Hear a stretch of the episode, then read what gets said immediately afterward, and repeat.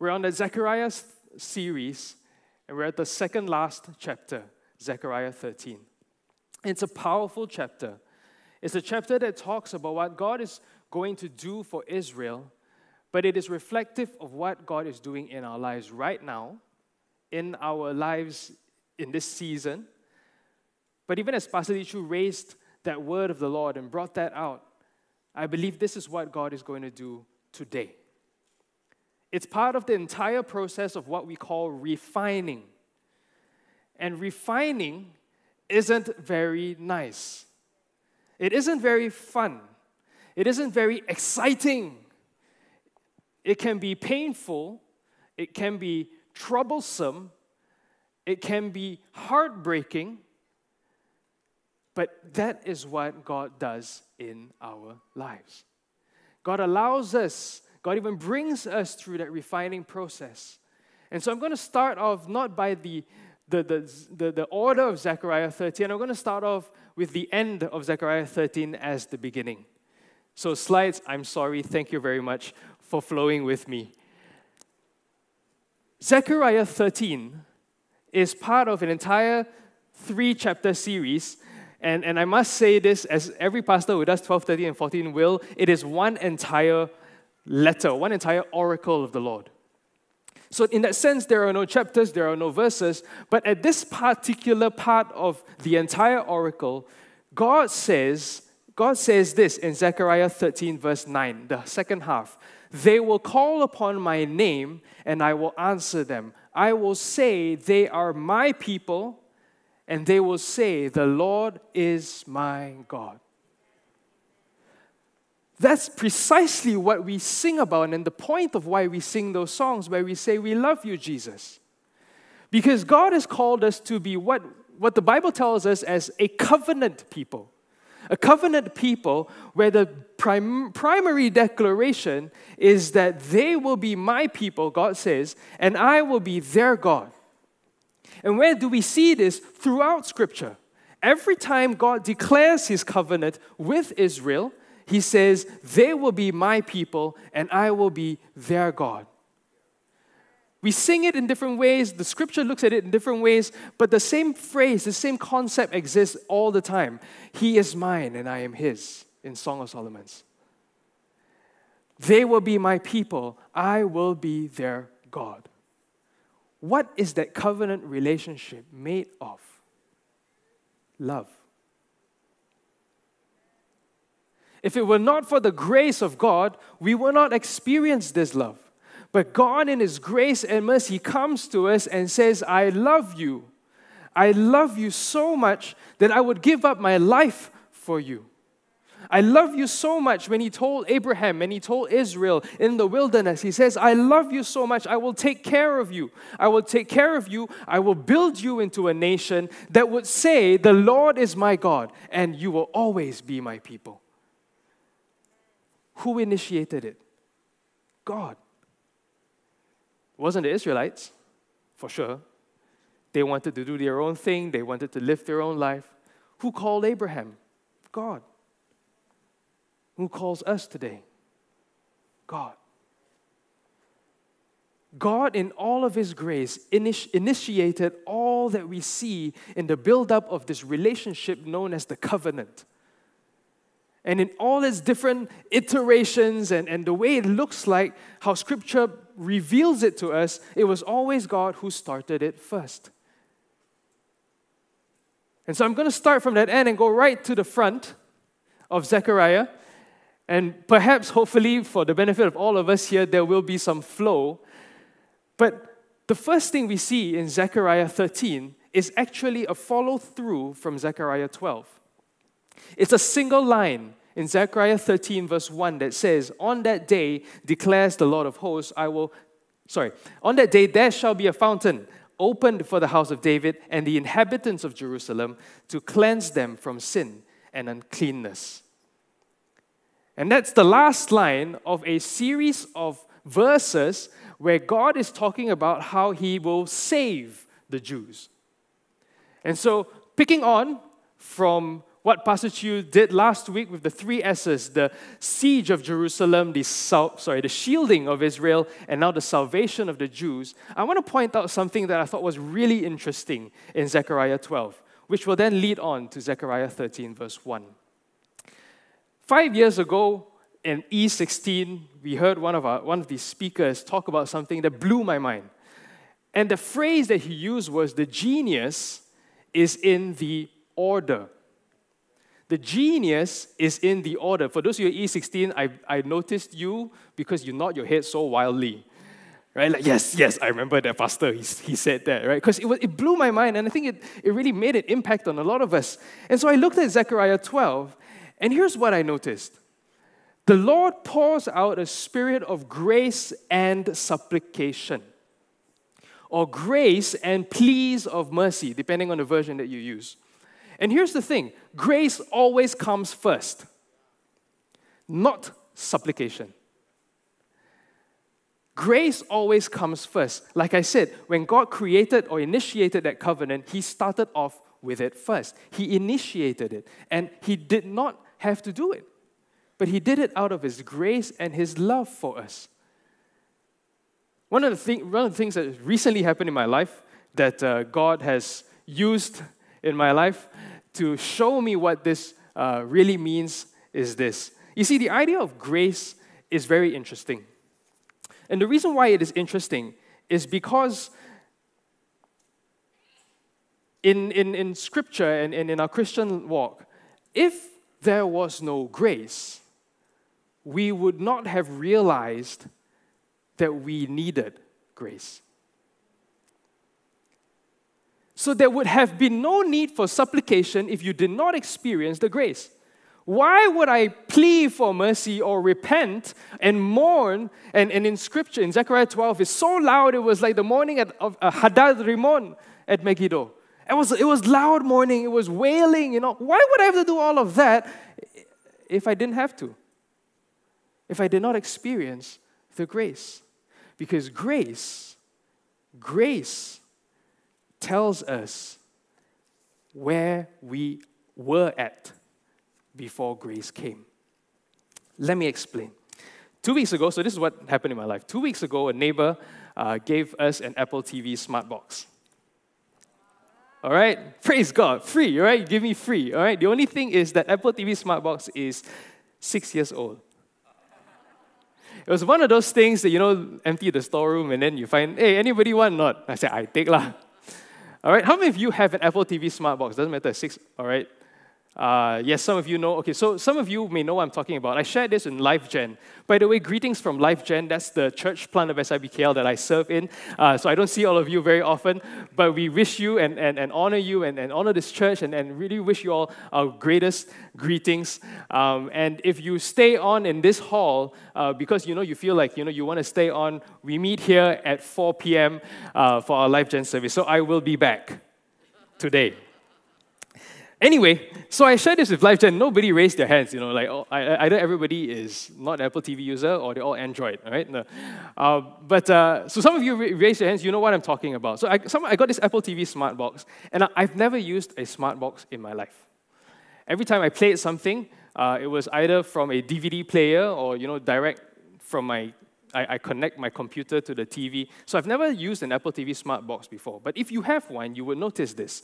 The Apple TV Smart Box has no buttons. It has no home button, it has no dial, it has no anything to turn on the thing. The moment it turns on, the moment I plug, or plug it in and then turn on the, the switch. And then power goes into the smart box, and then I see this little white light. So the only thing that tells me the smart box is working is this little white light that says, Hi, I'm here. And so I, I, I, look, I'm looking for a button and I'm like, I can't turn this on. I can connect the HDMI cable to the TV, and the TV uh, doesn't, doesn't really you know, show me anything. And so I'm like, how do I turn this thing on? Like, how do I activate it? I know it has power, but how do I activate this? Uh, for those of you who have bought an Apple TV smart box, you would have received, or you should have, uh, if not, go and ask for warranty, uh, a remote control. And I did not get a remote control.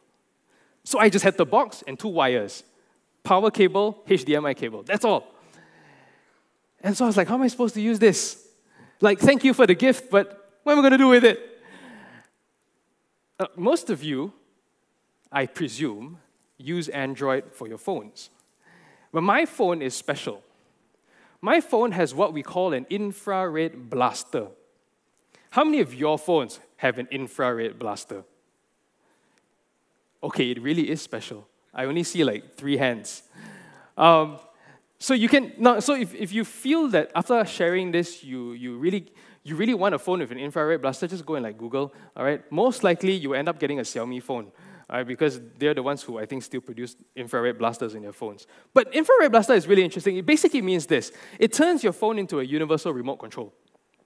All right, I can control my TV, my DVD player, my aircon, my fan, especially, you know, you change the speed, and nowadays you, you can use a remote control to change your fan speed. Um, do all of that while sitting on the couch. It basically couch potatoes you. All right, but it's cool, right? So I take this phone, and then I search on the IR Blaster app, and, and I notice, hey, I can change Smartbox. Okay, open up Smartbox, see what brands they are, and I notice Apple. And so I click Apple, I play, play, play with the smart box, and voila, it works. You know, I, I don't know about you, right? I like this kind of things, right? You, you, you get an old stuff and you try and use it and then hopefully benefit from it for a while, but you had to find some work around to be able to use it. And so when I was able to get an Android phone to control an Apple smart box, I felt like a million bucks. Lah. Like I felt amazing, all right? And so, and so yes, thank you very much. Some of you have applauded me. I, I appreciate it. Um, it is, it's awesome. Uh, and so I, and so we, we had this little family chat group and we were talking about this whole situation and you know i got a tv smart box and then i got no remote control and then all that and then I, I told and then the news finally came out that i was able to use my phone to control the smart box um, and then my wife said my wife said, Who's in control now? Apple or Android? And then I said, Hello, me. I'm in control.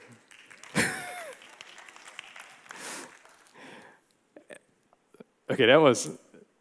So then my brother said this. My brother said this. My brother is a Apple, iPhone, iPad, iMac user. So you know he's he's sold out, lah. But he basically said this. He said, You're in control only because you've been given something to control. Apple gave you that opportunity to feel in control. Now, in that moment, while I'm celebrating my million dollar worth, this is deep, man.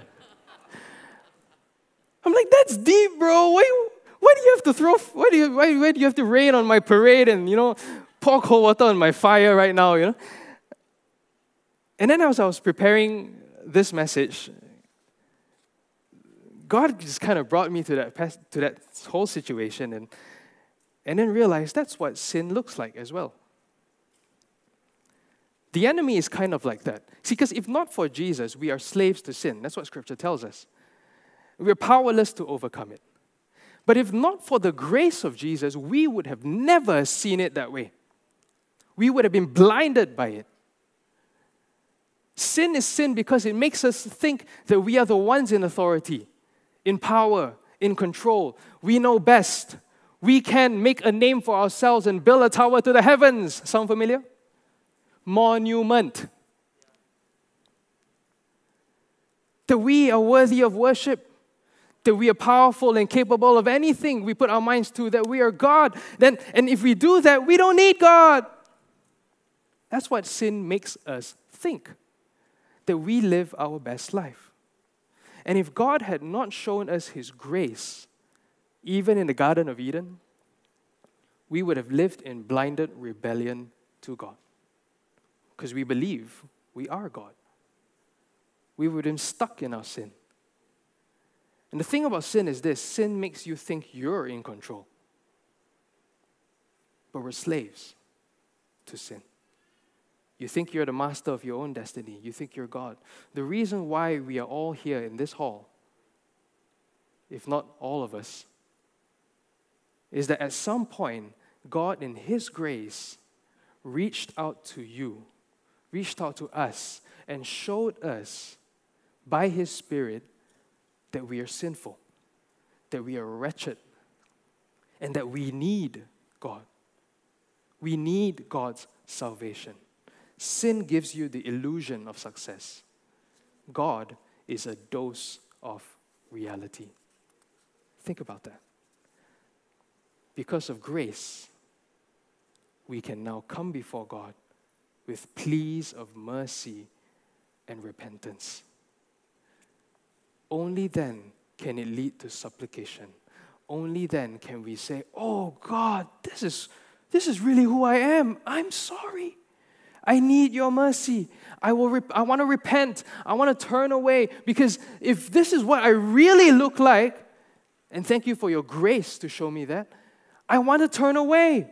I don't want to live this life. I don't want to live this kind of life. I want to turn away and turn to you. And, and, and Zechariah 12 says, he, They looked on, the, on whom they have pierced. The grace of God reflected in the death of Jesus Christ is what leads us to repentance, it's what leads us to supplication.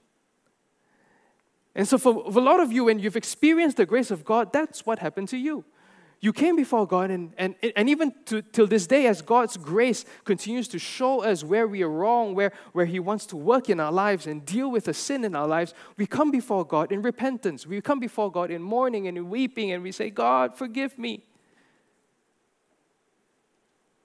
And as a church, we come together to repent before God as well in our solemn assemblies, even in your connect groups, and, and just like what Zechariah 12 describes, not just individuals or different ranks, but in families, in clans, coming together and saying, God, we repent, forgive us, have mercy on us. All of that because of the grace that came. And God showed that grace into our lives. The genius is in the order because after supplication comes cleansing. Zechariah 13:1. We know this because the grace of God convicts our hearts to repent and, and, and shows us where we are wrong. And then we come before God and we repent. And because of that, we are cleansed. Romans 10:13 says, All who call on the name of the Lord will be saved. And all who repent and cry and, and, and call out the, on the name of the Lord, the name that provides salvation, will be saved. In fact, when, when Paul in Romans 10, Romans 10 13 quotes this phrase, it's actually a quote taken from Joel.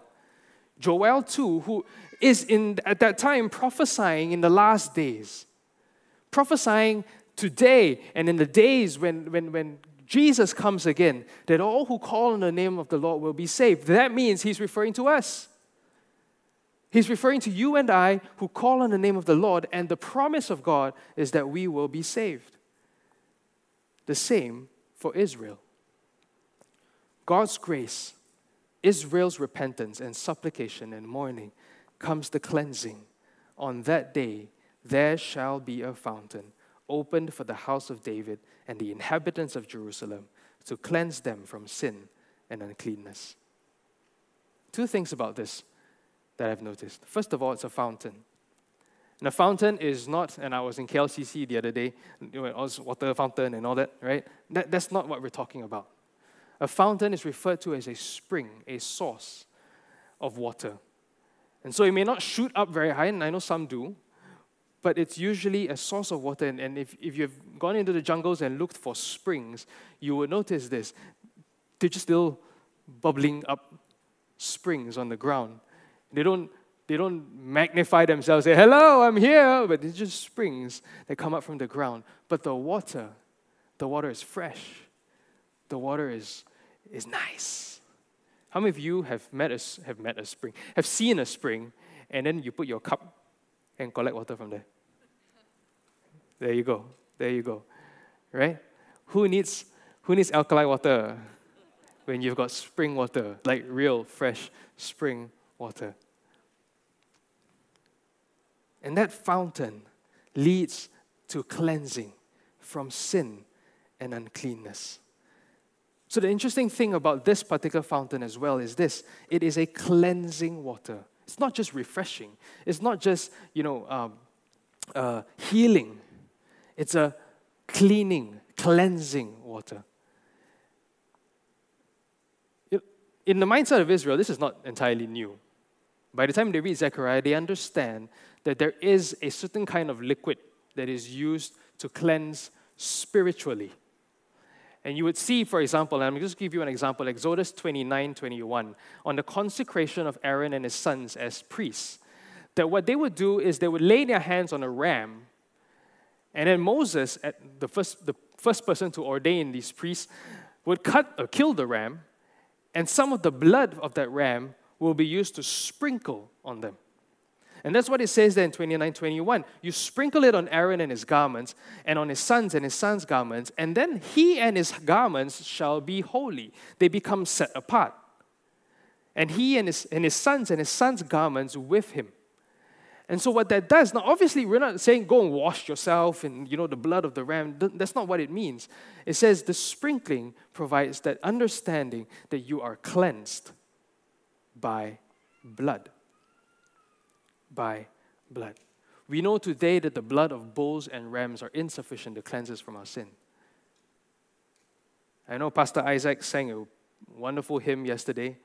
I, I cannot, for the life of me and for the, to save this sermon, sing. So I'm just going to say this What can wash away my sin? You go. Nothing but the blood of Jesus. Nothing but the blood. This fountain flows from Zechariah 12 when he said, They look on him whom they have pierced, and the blood of Jesus cleanses us from sin. The blood of Jesus is powerful to cleanse us from our sin and our uncleanness and restore us into holiness, righteousness before God. the first of the signs of God refining Israel is that he saves them. Zechariah 12, verse 10, all the way to Zechariah 13, verse 1, is an entire process of God saying, I will save the Jews. Grace, supplication, and then cleansing. And he calls the Jews to him. There are four things in Zechariah 13 and, and just for the, I, partly for the fun of it, I want to follow Pastor Chu's three S's. I'm going to go with four S um, of what God does in Zechariah 13 to refine Israel. The first one, saved. He saved Israel. The second, he sanctified Israel. The third, he smelted Israel. And the fourth, he shepherds Israel. Israel is shepherded. So the first one, saved. We looked at it already the grace, the supplication, the cleansing. He calls Israel to himself and he says, I have saved you for myself. I have saved you, and, and, and you, will, you experience my grace. You will repent, and I will cleanse you from your sin and uncleanness. That's the first thing he does. That is saved. The second one is this He sanctifies Israel. And sanctification um, is reflected in this passage in verse 2 to 6. And I'm just going to read that for you Zechariah 13, 2 to 6. And on that day, declares the Lord of hosts, I will cut off. Say, cut off. All right, I'm going to cut off the names of the idols from the land, so that they shall be remembered no more. And I will also remove from the land the prophets and the spirit of uncleanness and if anyone again prophesies, his father and mother will bore, who bore him will say to him, You shall not live, for you speak lies in the name of the Lord. And his mother and his, sorry, and his father and mother who bore him shall pierce him through when he prophesies. On that day, every prophet will be ashamed of his vision when he prophesies. He will not put on a hairy cloak in order to deceive, but he will say, I am no prophet. I am a worker of the soil, for a man sold me in my youth. And if one asks him, what are these wounds on your back? He will say, eh, The wounds I received in the house of my friends. Salvation and sanctification are both important aspects of being made holy. Important aspects of God refining not just Israel, but each and every one of us. Salvation and sanctification. You see this repeated over and over again. When Israel was saved, delivered from Egypt, they go through an entire 40 years to get the Egypt out of them. All of their, oh, I wish we had leeks back in Egypt. I wish we could have the food back in Egypt. I wish we could worship the same gods that they worship because, you know, apparently quite powerful, no? And God spent 40 years showing them, look, hello, I'm your God. I will, I will form a nation out of you, but this nation will follow certain laws and, and, and, and criterias that are very different from the nations around you, but it is perfect. And this will be my covenant with you. It took him 40 years to sanctify them. And then they go into the promised land. And so that's wonderful. And, but then they end up adopting the ways of the Canaanite nations around them. For example, idolatry, witchcraft, the concept of kingship, human kingship. What's worse is when the king goes to the medium, and so you both have kingship and witchcraft at the same time. And so all of these problems, God was wanting to rid them of. That was, there was salvation, but that sanctification process, that, that purifying process took forever. And, and as far as Israel is concerned, they, they really went downhill. But God wanted to do this. Israel returns from exile. And this is the season where we're talking about in the early part of Zechariah, right? So Israel returns from exile, but then they end up remaining in disobedience. Where do I find this? Nehemiah. You look at the reforms that Nehemiah had to do in Israel, and they were all addressing sins. For example, desecrating the temple. For example, intermarrying with idolatrous cultures. Israel left Egypt, idols. Israel goes into promised land, idols. Israel returns from exile, idols. Each and every one of our lives. Does that parallel with yours as well? Here's the big question I want to ask you. Because one of the great signs of the sanctifying work of God in our lives is when we are cut off from idolatry. Cut off from idolatry.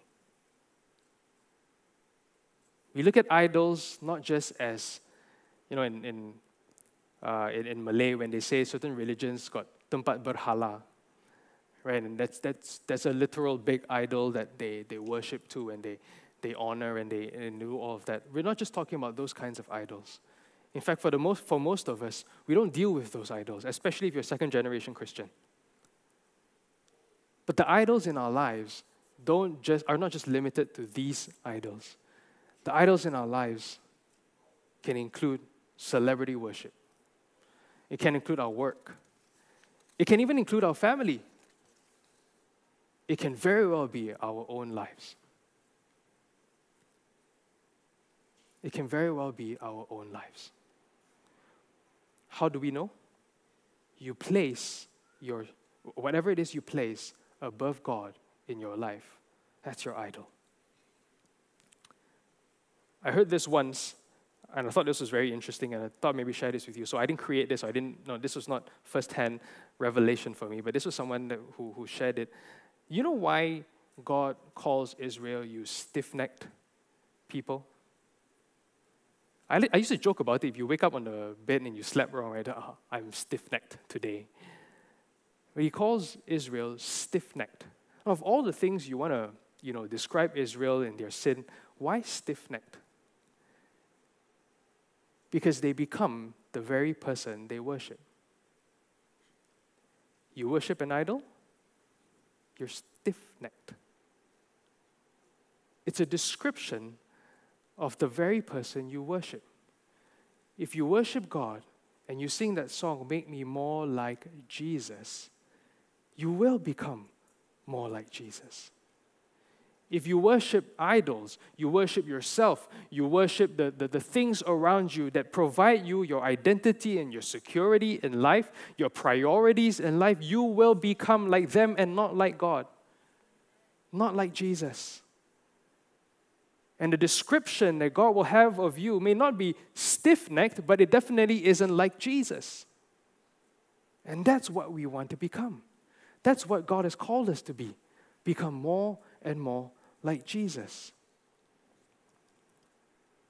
And so, what God is doing is, is, is cutting off Israel from its idolatry. What God is doing is cutting off Israel from all its effects of idolatry. For example, false prophets. False prophets, a spirit of impurity that comes with it, all of that He's cutting off.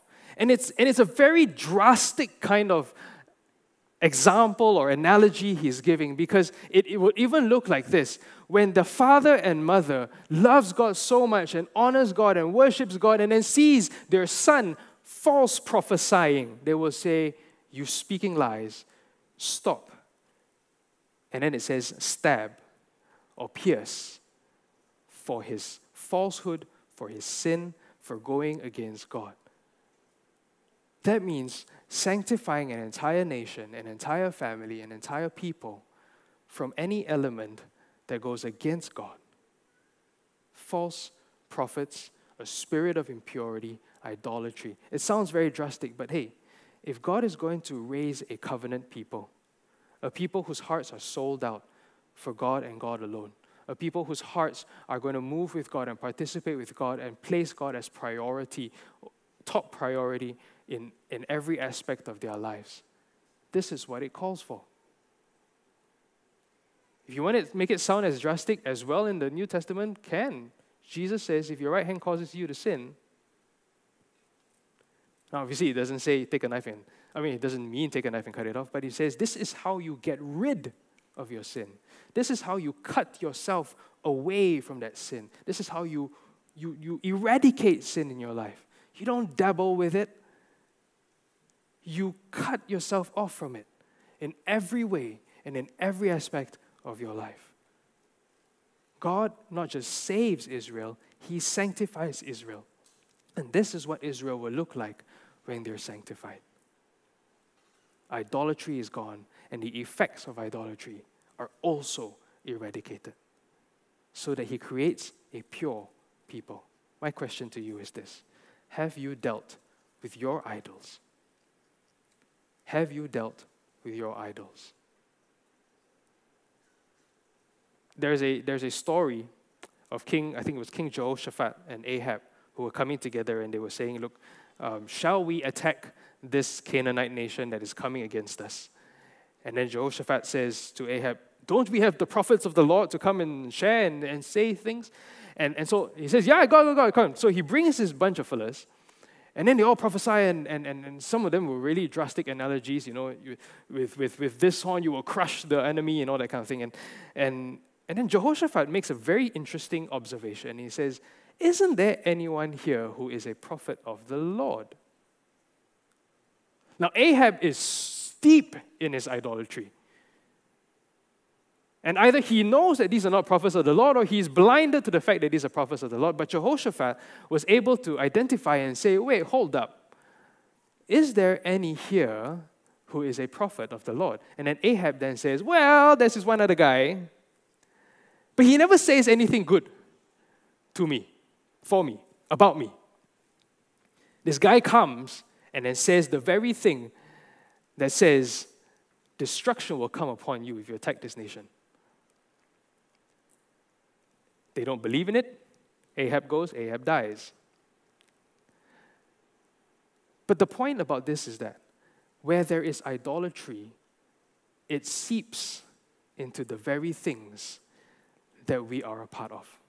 It seeps into our very lives. It's not just an item there that sometimes you look at, sometimes you don't, and then you go back to holiness. No, it seeps into your prophecies, it seeps into the way you do things. It seeps into your mindsets and your paradigms. And so, what God is doing in Israel and what God is doing in our lives now is saying, if you take off idolatry, we're going to take off everything that comes with it. Has anyone ever tried uprooting a tree? You don't just cut off the tree, you uproot the entire tree. And so, everything comes out every root, every aspect of that root. And sometimes you, you dig a, a hole so massive to get around the roots and under the roots so that the whole thing comes up. Because that's what God is doing when He sanctifies us. Every aspect that has now seeped into every part of your life, every aspect of idolatry that has seeped into every part of your life, I'm going to uproot it. Sanctify. Have you dealt with your idols? Third one he smelts. He smelts Israel. Not smell Israel, not melt Israel. He smelts Israel. Smelting is a refining process for precious metals like gold, like silver. What it does is it uses intense heat. And this is the part of chemistry that I remembered a bit. You know, this reducing agent that allows the ore and the other impurities inside that metal to dissolve and to go away so that what flows out eventually is pure metal, it's pure gold, it's pure silver. And so this is what it says in Zechariah 13 7 to 9. Awake, O sword, against my shepherd, against the man who stands next to me, declares the Lord of hosts. Strike the shepherd, sheep will be scattered. I will turn my hand against the little ones in the whole land, declares the Lord. Two thirds shall be cut off and perish, and one third shall be left alive. And I will put this third into the fire, and refine them as one refines silver, and test them as gold is tested.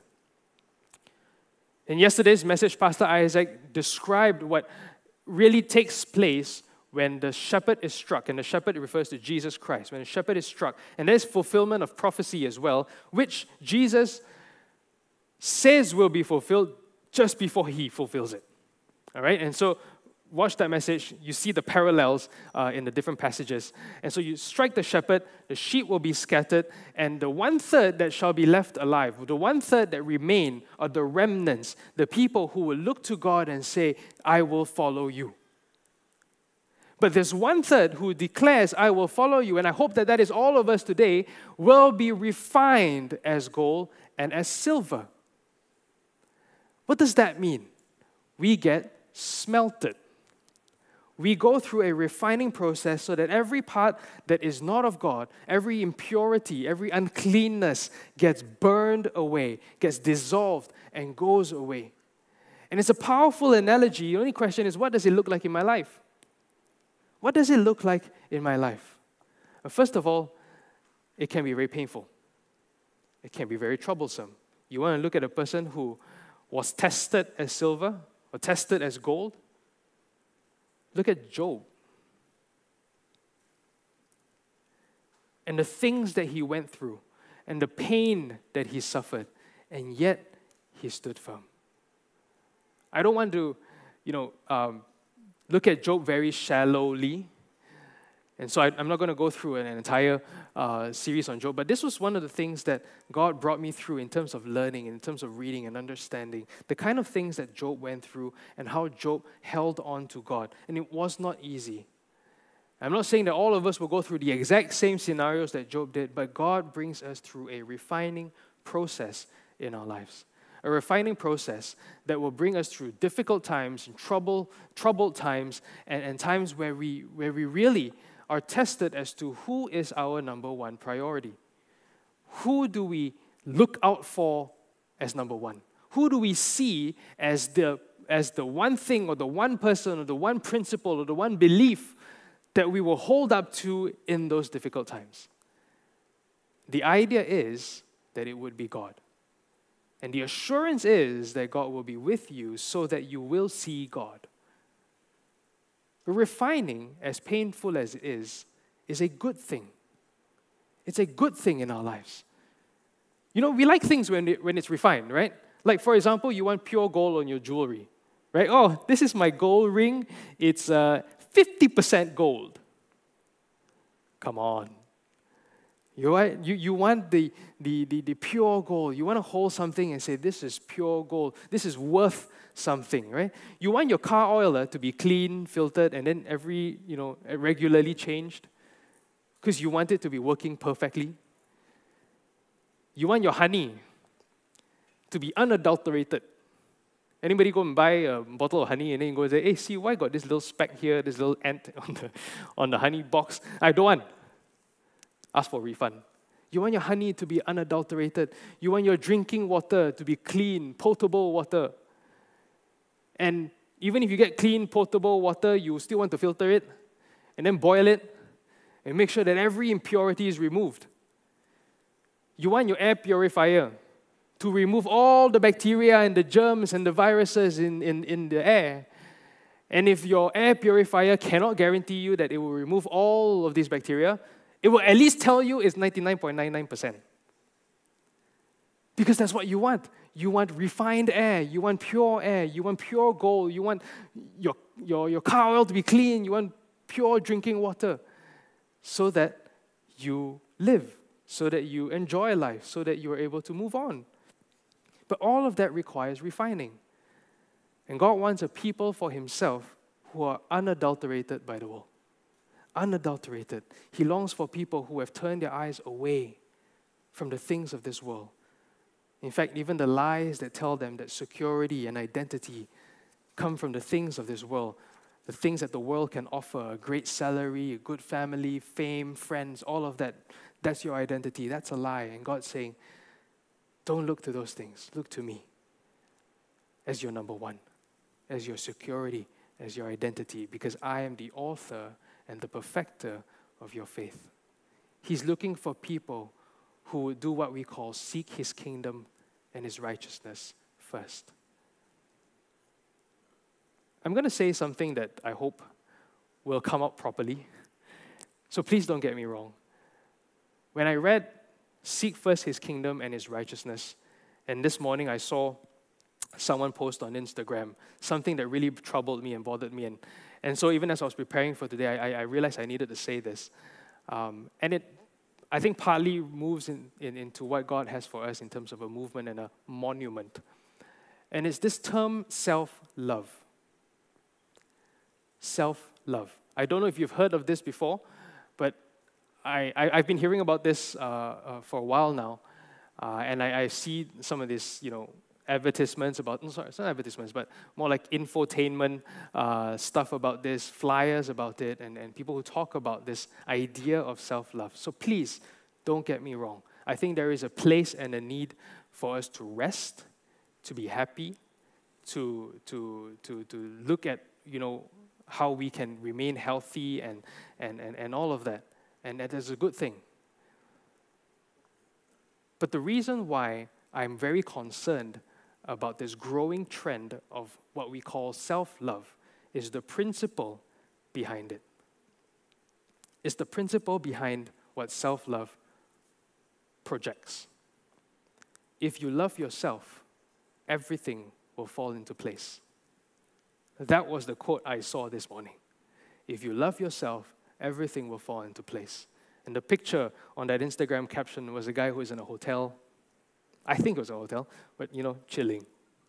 Now, if you love yourself, take a break, everything will fall into place. If you love yourself, you will love other people better. If you love yourself, you will love other people better. Point being this if you place yourself as the number one priority, you'll have a fulfilling life. If you place yourself as the number one priority, you will have a fulfilling life. You are your own idol. That's not how God sees it. God says the fulfilled life is the life that follows Jesus it's the life that places Him as priority. It's a life that walks in the destiny marked out for God. Sorry, marked out by God for Him. And so the first and foremost thing is to seek God and His righteousness, and then trust that God has His best interests at heart. It believes that the purpose of his life is defined by God, not by what makes him feel happy and fulfilled. See, if the early church believed in self love, none of them would have gone out of their way to share the gospel. None of them would have gone out of their way to go to prison, get beaten and flogged, lose their loved ones to the sword, give up their money and homes for others, and many more, such that you and I get to experience the power and the love of God 2,000 years later. God is refining us. He's challenging us and our paradigms and our beliefs and clearing out the wrong ones and filling it with truth. So he will cut off idolatry, he will smelt us, and in that refining process, show us what our number one priority should be. The guys at the Tower of Babel, they saw themselves as number one priority. Otherwise, why would we make a name for ourselves with a building that reaches the heavens?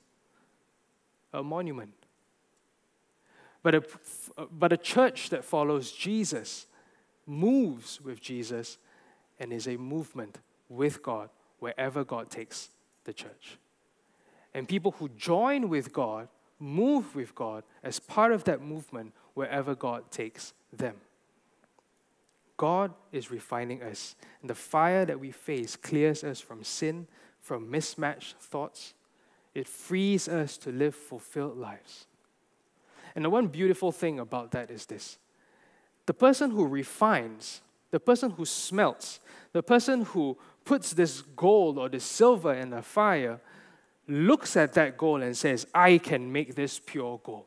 I can refine it so that it is pure gold. He didn't just drop a bunch of gold bars or gold pieces uh, with ore into the thing and just let it go and just you know do his own thing. He was actively involved in making sure it comes out pure gold. That's who God is.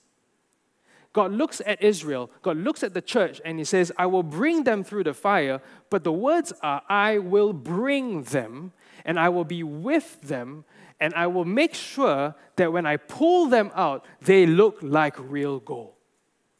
That they are pure, that they are what I look to or what I look for as my covenant people.